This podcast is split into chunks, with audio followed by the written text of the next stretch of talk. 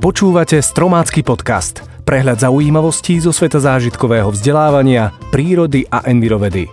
Každý pondelok na webe Stromu života.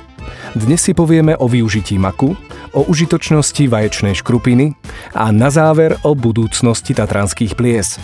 Dnešné témy pre vás vybrala Pavla Kolenová. Ja som Marek Koleno. Mak je tradičnou slovenskou plodinou, ktorá sa najviac využíva v potravinárskom priemysle. Mak siaty sa vo svete pestuje z dvoch dôvodov. Prvým je získavanie ópia, významného zdroja alkaloidov. Vo farmaceutickom priemysle tvoria látky z neho zložky liečiv na potlačenie silnej bolesti, na zmiernenie kašľa a uvoľnenie krčov. Temnou stránkou je ich časté zneužitie v podobe omamných látok. Preto je pestovanie maku kontrolované a v mnohých krajinách aj zakázané. Preto si radšej do lietadla na ďalekú cestu nebalte zásoby maku. Mohlo by to dopadnúť ako v akčnom filme. Výskum maku sa u nás orientuje na komplexné zhodnotenie semien maku, aby sa dali čo najlepšie využiť jeho vlastnosti. Preto pri jeho pestovaní treba zvážiť vhodné podmienky na pestovanie kvalitných odrôd z hospodárskeho a nutričného hľadiska Slovenska. Zaujímavé sú odrody bielej a okrovej farby, ktoré sa svojimi vlastnosťami výrazne odlišujú od najrozšírenejších makov modrých a šedých.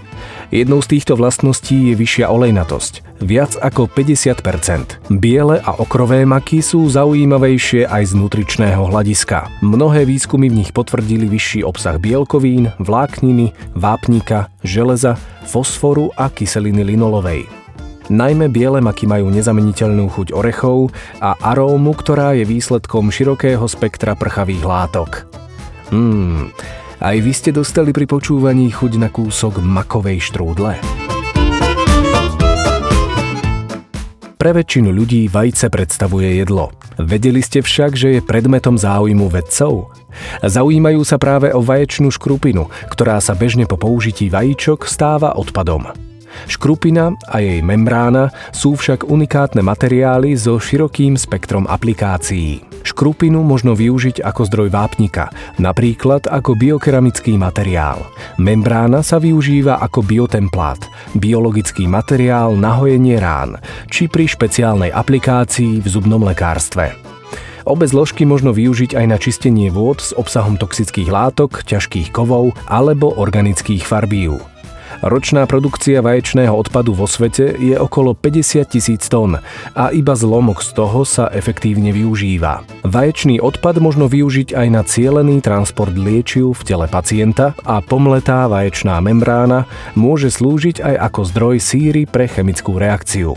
Čo však so škrupinami, ak práve doma nemáte chemické laboratórium? Môžete ich napríklad umiestniť do kompostu. Pomôžu pri tvorbe veľmi kvalitného hnojiva. V minulosti sa tiež používali na udržanie belosti prádla pri praní alebo ako dekorácia. Ak si z nich chcete niečo vyrobiť, na internete určite nájdete recept na vlastnú kriedu alebo spevňovač nechtov. Čo z toho vyskúšate, to už nechám na vás. Vývoj vysokohorskej krajiny Tatier po zániku dolinových ľadovcov prebiehal vo viacerých etapách. Po roztopení ľadovcov ostali v dolinách plesá aký bude ich ďalší osud. V najvyšších polohách pohorí je vyvinutá horná hranica lesa a ekosystém alpínskej tundry. To prináša fenomén veľmi vzácnych druhov rastlín a živočíchov. Ďalšími črtami tejto lokality sú doliny Tatier v tvare písmena U, výrazné skalné stupne alebo množstvo sutín pod skalnými svahmi. Súčasťou výskumu vysokohorskej krajiny je aj sledovanie zmien vo vývoji plies – ich genéza je spojená s ústupom ľadovcov v ich finálnych fázach vývoja pred 8 až 10 tisícmi rokov. Dnešný význam plies je nezastupiteľný. Okrem toho, že predstavujú prirodzené rezervoáre vody, sú aj zaujímavými ekosystémami so špecifickou faunou a flórou. Plesá sú významné aj ako indikátory zmien súčasnej klímy – Mnohé z plies sú v štádiu úplného zániku a nachádzame ich v podobe mokradí s prítomnosťou rašelinísk alebo majú formu dolín, kde dochádza k vetveniu potokov. Niektoré plesá sú intenzívne zanášané materiálom z okolitých svahov a prítokov. Intenzívne ukladanie materiálu na dne a brehoch plies znamená v budúcnosti veľmi krátku perspektívu otvorenej vodnej hladiny. Čo presne sa s plesami stane, však nevieme. Momentálne sú ale monitorované a hodnotené v databáze Tatranských plies. Tris princípy. Pomôžte vašim deťom pochopiť, ako veci fungujú a vytvorte si spolu s nimi vlastný vynález. Dnes si povieme o princípe iná dimenzia. Tento princíp sa využíva vtedy, ak využitím alebo prechodom na inú dimenziu dôjde k zefektívneniu činnosti a využiteľnosti daného predmetu. Ďalej, ak objekt upravíme tak, aby jeho jednotlivé časti do seba zapadali a objekt racionálne využíval priestor.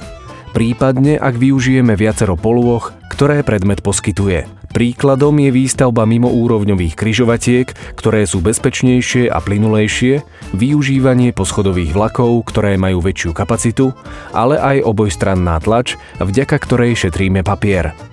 Vedeli by ste vytvoriť vlastný vynález alebo vylepšiť existujúcu vec, pričom využijete predstavený TRIS princíp? Skúste o tom s vašimi deťmi brainstormovať a dajte nám vedieť, či ste boli úspešní. Viac informácií o Trize nájdete aj na stránkach Stromu života.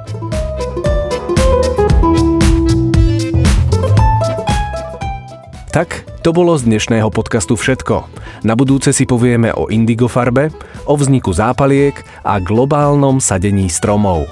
Počujeme sa opäť pondelok na webe Stromu života a v aplikáciách Podbean, iTunes, Spotify a Google Play.